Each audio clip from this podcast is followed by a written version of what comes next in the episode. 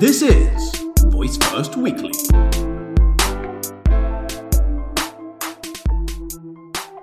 Hello, welcome to another episode of Voice First Weekly. This is a very quick roundout.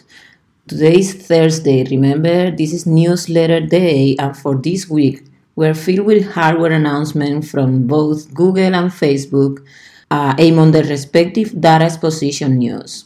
You'll find all of this in the newsletter that's gonna be out just in a few minutes. Every Thursday, 9:50 Pacific time, you will have it in your inbox if you subscribe to it. So go ahead to voicefirstweekly.com, enter your email address, and subscribe to our weekly newsletter. In this week's issue, we feature how voice technology is impacting different industries, including the government and marriage proposals. It's good. Buckle up. This is a long ride, but it's filled with emotions.